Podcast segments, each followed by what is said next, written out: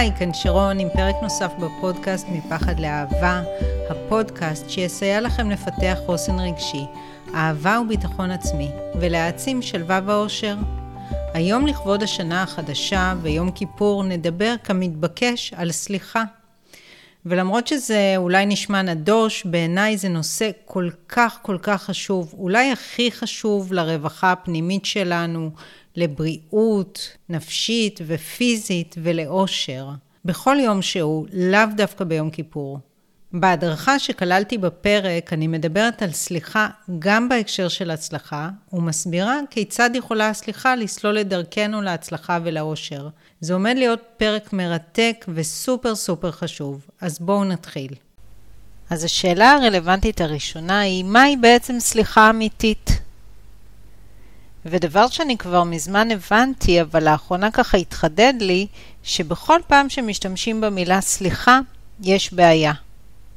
כי ברגע שאני אומרת שאני צריכה לסלוח על משהו, זה אומר שאני עדיין מחזיקה בעמדה שמישהו עשה משהו לא בסדר כלפיי, ואני פה צריכה אה, לגלות גדלות נפש, וככה לגלות נכונות לסלוח לאלו שפגעו בי. שהרעו לי בעצם, שגרמו לי נזק. עכשיו, אני כבר מזמן הגדרתי סליחה אמיתית בפשטות כוויתור על האשמה. כשאני מתייחסת, בעצם מחליפה את הביטוי לוויתור על האשמה, אין לי פה משהו שאני צריכה לעשות. כל מה שאני צריכה זה להבין שכן, נעשו דברים בעייתיים ומכאיבים ש... מן הסתם גם יש להם השפעה עליי, אבל הם נעשו מתוך חוסר הבנה, מתוך חוסר שליטה, מתוך חוסר יכולת. בדיוק כמו הדברים שגם אני עשיתי לאחרים, או שכל אחד מכם עשה לאחרים. וזה קל לבוא ולהגיד, כן, אני אולי עשיתי ככה וככה, אבל אני אף פעם לא הייתי עושה משהו כמו שעשו לי, וזה לא משנה. כי כשאנחנו מבינים ומוכנים לקבל את החולשה האנושית ואת חוסר המודעות האנושית, זה בעצם לא לסלוח, זה להבין שבן אדם הוא כמו מוגבל, אפילו אומר מפגר, זה לא כמו בן אדם מפגר, זה יותר כמו בן אדם אה, מוגבל או מוגבל נפשית. אנשים באמת הרבה פעמים נמצאים במצבים מאוד בעייתיים, גם אם אין להם שום הגדרה והם לא מסוגלים להבין והם לא מסוגלים לקחת שליטה. ולכן סליחה אמיתית היא בפשטות ויתור על האשמה. אבל אז עולה בעיה אחרת. כי אם תשאלו את רוב האנשים אם הם מאשימים, הם מיד יגידו, מה פתאום? אני, אני כבר מזמן סלחתי, אני לא מאשימה. מה יש לי להאשים? הם אפילו, כמו שאמרתי קודם, שדברים נעשו מתוך חוסר אה, יכולת וחוסר שליטה, אז הרבה פעמים אנשים יגידו על ההורים שלהם, אני מבינה שהם עשו את הכי טוב שהם אה, היו יכולים, אבל זו סיסמה. והרבה פעמים, או ברוב המוחלט של המקרים, כשאנשים אומרים דברים כאלה, וגם אנשים שטוענים בתוקף שהם לא מאשימים, מאשימים, ואנחנו תכף נראה איך. אז כדי להבין אם אתם מאשימים או לא, צריך לזהות אם קיימת האשמה. ואיך מזהים אם קיימת האשמה? קודם כל, דרך משפטים כמו המשפטים שככה עכשיו אני אה, אקריא לכם. תחשבו על המשפטים האלה בהקשר למישהו בחיים שלכם שלדעתכם עשה דברים שפגעו בכם או גרמו לכם נזק או לא היו בסדר, זה יכול להיות הורה, בוס לשעבר, עמיתים לעבודה, וכמובן בני זוג. אז uh, בואו נתחיל. המשפט הראשון, הוא לא היה אמור לעשות את זה. למשל, הורה לא אמור לעשות דבר כזה לילד, או הורה אמור להגן על הילד שלו ולאהוב אותו, הורה לא אמור לרדת על הילד שלו ולפגוע בו, בטח לא להרביץ. ותאורטית זה נכון, אבל זה בתיאוריה ובמעשה, עובדתית הרבה אנשים עושים את זה, כמו שאמרתי, מתוך חוסר שליטה. ואז יגיע המשפט הבא, אם הוא לא היה יכול לשלוט בעצמו, הוא היה צריך ללכת לטיפול. זה משפט שאני שומעת כל כך הרבה פעמים, ומשפט שהוא חסר משמעות לחלוטין, כי קודם כל, רוב האנשים, גם אם הם ישבו בטיפול, ואפילו בטיפול מתמשך, לא, יכול, לא יחול שינוי מהותי, והרבה מאוד אנשים, ובפרט אנשים, נאמר, מדור אחד אה, אחורה, לא היו בחיים הולכים לטיפול, כי זה היה נחשב בושה. אז להגיד שמישהו היה צריך לטפל בעצמו, גם היום אנשים יושבים בטיפול ועדיין ממשיכים לגרום הרבה כאב לאחרים ולעצמם כמובן. עוד משפט, אה, משפטים כמו אני במקומו? לא, בחיים לא הייתי עושה ככה. אני לא מצליחה להבין את זה, זה גם משפט של האשמה. אנחנו לא אמורים להבין דברים כאלה, אנחנו אמורים לקבל שזה מה שהבן אדם השני עשה וזה מה שהוא מסוגל לעשות. אני לא מצליחה להבין למה מישהו מתנהג ככה. תשמעו גם את האינטונציה שאני אומרת את הדברים, ותראו שככה גם תנסו לזהות את הנימה הזאת של ההאשמה, שמן הסתם אם תהיו קשובים לעצמכם, אתם הרבה פעמים תשמעו אותה בקול שלכם. בואו נמשיך הלאה. הרבה פעמים אנחנו נגיד על העבר, על יחסים זוגיים או על ההורים, היחסים האלה השאירו לי טראומה. ו... אני לא אומרת שאין דברים בחיים שהם טראומטיים, אבל הרבה פעמים אנחנו מטפחים סיפור של טראומה סביב איזשהו משהו שקרה, שאולי היה מכאיב ולא נעים, אבל אנחנו כאילו מתהדרים בטראומה הזאת, והטראומה, ברגע שאני אגיד דבר כזה, אז אני מטפחת את ההאשמה, אפילו את הדברים הקשים ביותר שחווינו בילדות ואנשים חוו. לא צריך להתעלם מזה שזה קרה. אבל אם אנחנו לא מטפחים את זה, ואם אנחנו לא חוזרים על זה ולא מתייחסים לעצמנו כניצולי טראומה, או כמישהו שגורלו היה מר יותר מכל האחרים, אז הם מתחילים לאבד את האנרגיה שלהם ולהפוך לסיפור נושן. יש משפטים כמו, אה, לא עושים דבר כזה, נקודה, פשוט לא עושים דבר כזה. אנשים שאומרים את זה, מתעלמים באופן נחוש מהמציאות, מזה שאנשים כן עושים דברים כאלה. זאת אומרת, דברים מאוד בעייתיים. הרבה אנשים עושים הרבה דברים בעייתיים. אז להגיד לא עושים דבר כזה, זה לא אומר שאני צריכה לקבל את זה או לאהוב את זה.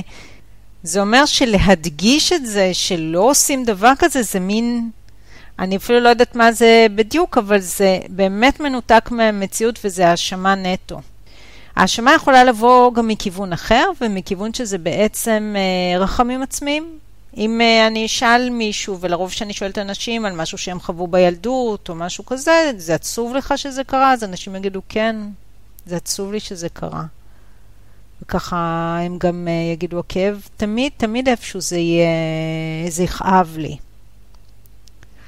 כאב לא נותר בחיים לאחר שנים ארוכות, אלא אם כן אנחנו מחזיקים מהאשמה, וכשאנחנו מחזיקים מהאשמה אנחנו גם מצרים על נסיבות חיינו, כלומר מרחמים על עצמנו. ואם אתם לא רואים את האשמה, תסתכלו על זה שאתם מצרים על נסיבות חייכם ותדעו שמאחורי זה תמיד מסתתרת האשמה.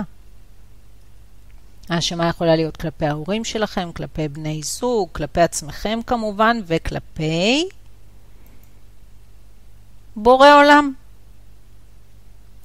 אחת ההאשמות הכי הכי חזקות שיש לאנשים היא כלפי אלוהים. ולמי יש את ההאשמות הכי חזקות כלפי אלוהים? לאנשים דתיים. למה? כי הם אומרים, אני עשיתי בשבילך, ונתתי לך, ומילאתי את המצוות שלך, ואתה לא נתת לי בחזרה. ואני עובדת הרבה עם אנשים דתיים, ולא מצאתי בן אדם אחד דתי שלא כועס על אלוהים.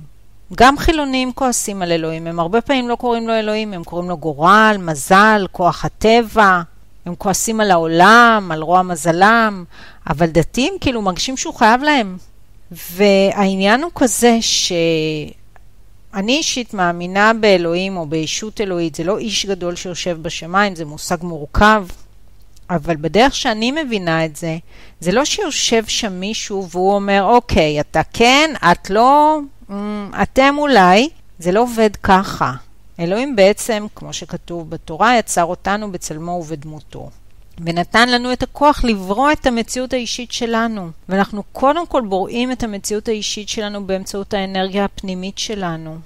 באמצעות הציפיות שלנו והאמונות שלנו והאנרגיה הרגשית שלנו. אם אנחנו מלאים פחד ושליליות, אנחנו נגרור אירועים של פחד ושליליות. ואנשים, אירועים ואנשים שישקפו את המצב הזה. כמובן שהמציאות שלנו גם משקפת את ההתנהגות שלנו והמעשים שלנו, וכדי בעצם אה, להבין מה אנחנו יוצרים, אנחנו גם צריכים לקחת אה, אחריות אישית. ורגע לפני שנדבר על זה, אני ככה רוצה לדבר על למה לאנשים כל כך קשה לוותר על האשמה. האשמה מחזקת.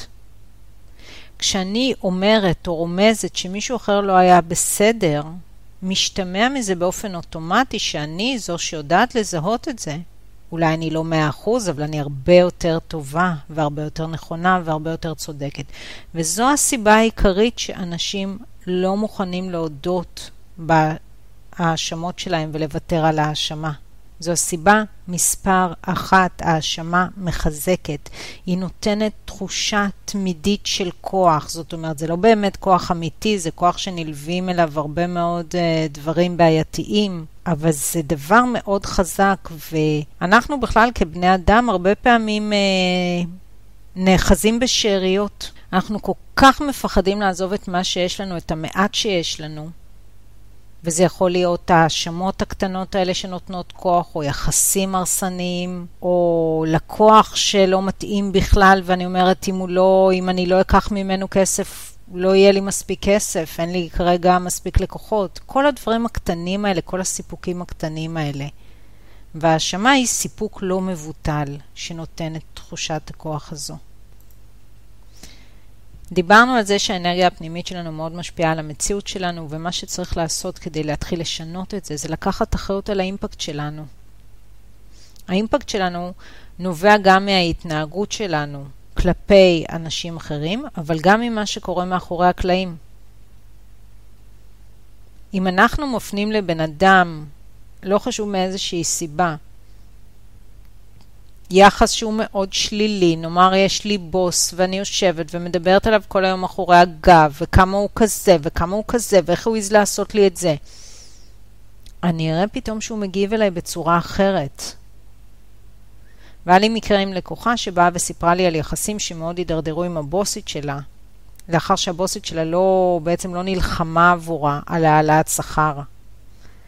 והיא התחילה, היא לא אמרה כלום לאף אחד אה, בעבודה וגם לא לבוסית, אבל היא ממש ראתה את הבוסית הזאת כבן אדם נורא, ותלתה בה האשמות, והיחסים ביניהן המשיכו להידרדר והמשיכו להידרדר, עד שבעצם הבוסית הזאת אחרי כמה חודשים קראה לה לשיחה, וכל הערכה שהייתה כלפיה אי פעם כאילו נעלמה, והיא באה אליה בהרבה מאוד תלונות והאשמות, ואני אמרתי לה, תשמעי, זה היחס שאת מפנה כלפיה, וקודם כל, לפני שאמרתי לה את זה, אמרתי לה, תנסי להבין שהיא לא הייתה מסוגלת להילחם עבורך, שאם היית רוצה באמת להשיג את העלאה, היא צריכה ללכת למנהלת, למי שמעליה. אמרתי לה, תביני שכל מה שהיא אומרת לך זה תוצאה של היחס שלך כלפיה בחודשים האחרונים. ואיכשהו האסימון נפל לה, ואחרי שבועיים היא חזרה אליי ואמרה לי, וואו, את לא מאמינה. כאילו היחסים בינינו השתנו, ופתאום היא מתייחסת אליי כמו פעם, והיא אמרה כמה אני חשובה וכמה צריך לשמר אותי, וברגע שההאשמה אצלה התפרקה, היא קיבלה תגובה אחרת מהבוסית, ואני מכירה את זה היטב, כי זה קרה לי הרבה פעמים בחיים, שבלי שאני אגיד מילה, נניח שמישהו פגע בי בעבודה ומאוד נעלבתי, ופתאום הבנתי למה זה קרה, מה היה ביחס שלי שגרר את זה. יום אחרי זה הבן אדם הזה בא וניגש אליי והתקרב אליי, בלי שאני אגיד מילה. אז אם אנחנו רוצים בעצם להיות מסוגלים להפסיק להאשים, אנחנו צריכים להתחיל להסתכל על עצמנו, על מה אנחנו משדרים לצד השני, ולא משנה כמה מוצדק זה נראה לנו, איזה יחס אנחנו נותנים, איך הצד השני מרגיש כתוצאה מהיחס שלנו, מה גורר את היחס שלו. למה הוא מסוגל ולמה הוא לא מסוגל. ועוד דבר זה שאנחנו צריכים לקחת אחריות על האנרגיה הפנימית שלנו. ומה זה האנרגיה הפנימית? זה פחדים ותלות והיסטריה. אם למשל מישהי היסטרית על גבר, אז היא יכולה לצפות שזה ישפיע על היחס שלו אליה בלי שהיא תגיד מילה. ואם יש בתוכנו תחושת חוסר ערך מאוד גדולה, אנחנו נגרור יחס מסוים מאחרים. ונורא קל לבוא ולהגיד, זה רוע טהור, והוא עשה לי ככה, והיא עשתה לי ככה, ולא להסתכל מה בנו גורר יחס מסוים. אז השלב הבא כדי להשתחרר מהאשמות זה למעשה הצבת גבולות. כשאנחנו לא מציבים גבולות, תמיד תהיה האשמה. תמיד תהיה מרירות. אנחנו נמשיך לצפות שהבן אדם השני יבין מה הוא אמור לעשות, או שאנחנו נצפה שאם אמרנו או ביקשנו פעם אחת, או אפילו ביקשנו עשר פעמים, הבן אדם השני יתאים את עצמו, ובהרבה מקרים זה ממש לא עובד ככה, כי אנשים אוהבים לעשות דברים בדרך שלהם, וכמו שנוח להם, וגם אם אנחנו נגיד ונתחנן, סתם אני אתן דוגמה, שהיא מאוד נפוצה, הרבה בנות יגידו לאימהות שלהם, אמא אל תתערבי לי בענייני הזוגיות, אבל האימא הזאת, היא לא עושה את זה ממקום רע, היא עושה את זה ממקום טוב, אבל היא גורמת הרבה נזק בדרך שהיא מתערבת. ואז אותה בת באה ואומרת, תניחי לי ותניחי לי. אבל האמא מהצד שלה מסתכלת על זה ואומרת, מה, אני אניח לה והיא לא תעשה כלום, וככה היא תמשיך בלי זוגיות? ובכל זאת, זה למשל נושא שמאוד חשוב שתהיה בו הצבת גבולות. אז ככה בואו נסתכל מה זה בדיוק הצבת גבולות, כי הרבה אנשים חושבים שהם יודעים להציב גבולות, אבל הם תכלס לא עושים שום הצבת גבולות. הצבת גבולות זה תהליך מסודר שיש לו ארבעה שלבים. השלב הראשון זה להגדיר את הגבול. זה צריך להיות לי, קודם כל ברור מה אני רוצה מהצד השני, כדי שאני בכלל אבוא ואבקש והצד השני יוכל להבין. למשל, כמו בדוגמה שנתנו, אמא, מהיום אני לא משתפת אותך בענייני הזוגיות שלי. אם לא יהיה לי ברור שזה נניח אני לא משתפת בכלל, אולי אני משתפת לפעמים, אולי בצורה כזאת ולא בצורה אחרת, אז צריך להיות לי ברור. או למשל עם ילדים, מאוד חשוב שתחליטו מה הגבול שיהיה. אתה לא יכול להגיד לילד, מהיום יש פחות מסכים. מהיום יש x, y, z מסכים ואין בשעות כאלה וכאלה. אתה יכול לצפות למשל שעתיים ביום או עד שעה שש בערב ולא אחרי זה. סתם אני נותנת דוגמה. בכל מקרה שהגבול יהיה ברור לכם. לאחר מכן בא שלב שהוא קריטי, וזה בעצם הגדרת התוצאה, כי ללא תוצאה אין פה גבול. מה יקרה במצב שאני אמרתי לאימא שלי לא מדברים על הזוגיות, והיא כמובן תמשיך לדבר על זוגיות ולשאול ולא יודעת מה עוד לעשות, לנדנד ולהציק ולהציע. אימא, אם את תמשיכי לדבר, אני לא אענה. תמשיכי עוד יותר, אני אקום ואלך.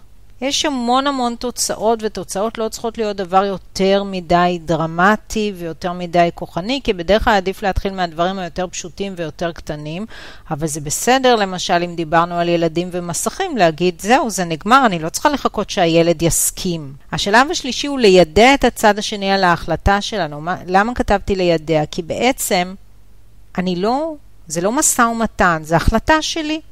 וברגע שאני החלטתי דבר מסוים, אני מודיעה לצד השני מה הולך להיות. קחו מקרה נאמר של אה, בחורה שיוצאת עם מישהו והיא תגיד לו, אה, זאת ההחלטה שלי, שאם אנחנו לא, אתה לא רוצה להגדיר אותנו כזוג, אה, אז אנחנו לא נמשיך לצאת. הוא לא חייב לקבל את זה, הוא יכול לעזוב, אבל זו ההחלטה שלה, זה לא משא ומתן.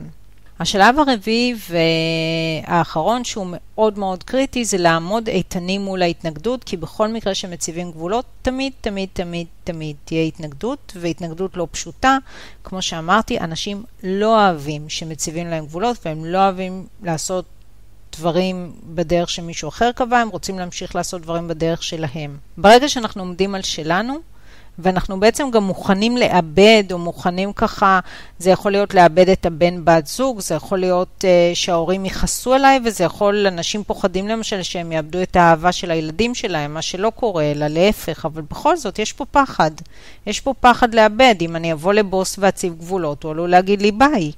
אז אני צריכה להחליט אם אני מוכנה לזה. אז זה בעצם הצבת גבולות, וזה בסדר לא להציב גבולות אם אתם מסוגלים לחיות באמת בשלום. ולא להאשים. אבל הרבה פעמים זה לא מה שקורה.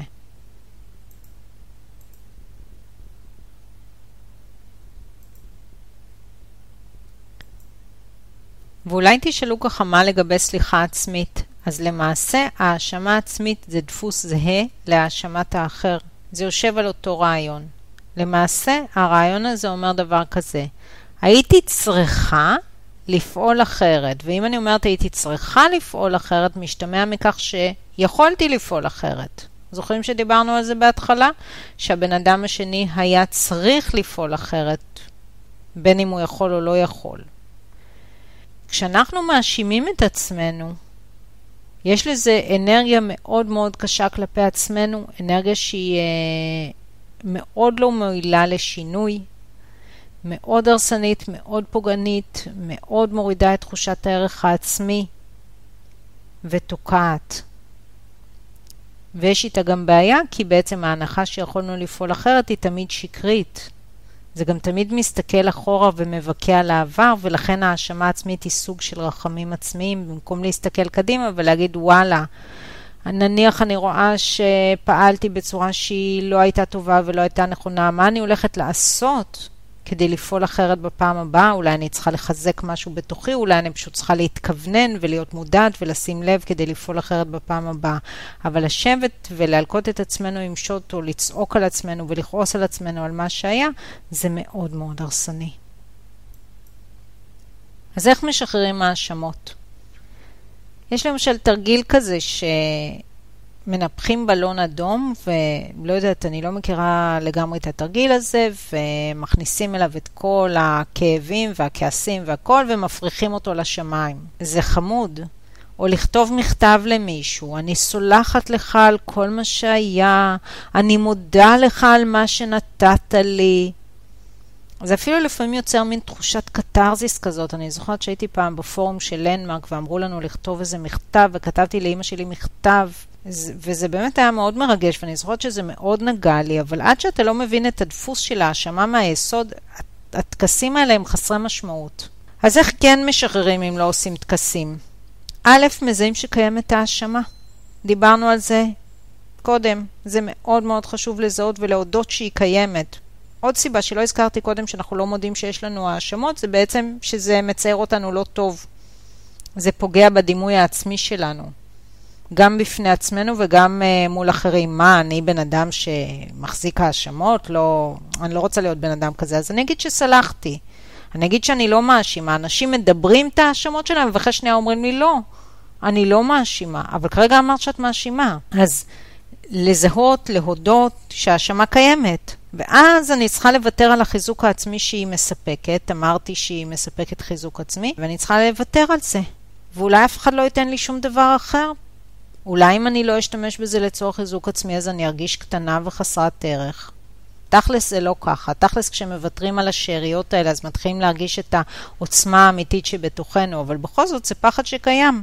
והשלב השלישי זה ש... לרצות בזה. והרבה פעמים אנשים אומרים לי, כן, אני רוצה לוותר על האשמה, ואז כשאני חוקרת את זה לעומק, מה אני מגלה?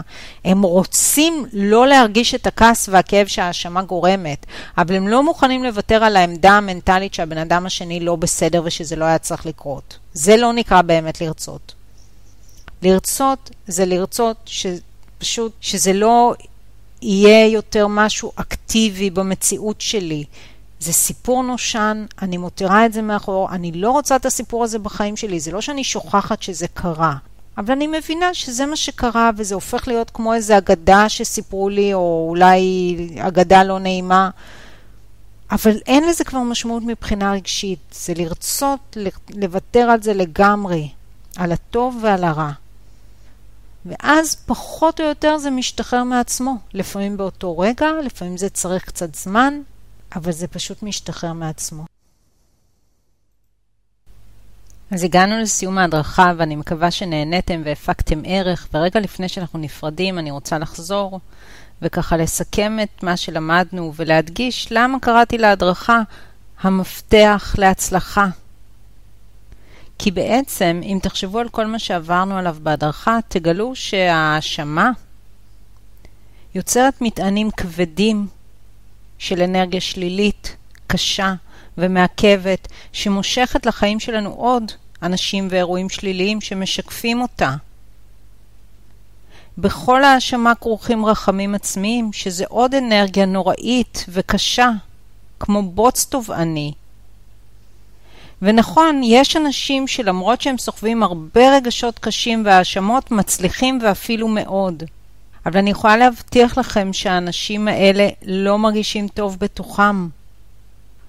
הרגשות הקשים שלהם נמצאים שם יום-יום, שעה-שעה, ולא משנה מה הם ישיגו, הם אף פעם לא ירגישו שהם מספיק. אז אני מזמינה אתכם באמת לוותר על ההאשמות שלכם, ולהיחשף לעולם שהוא עולם בהיר, מאיר, קליל ונעים. אז שתהיה שנה טובה וגמר חתימה טובה והצלחה בכל מה שתבחרו.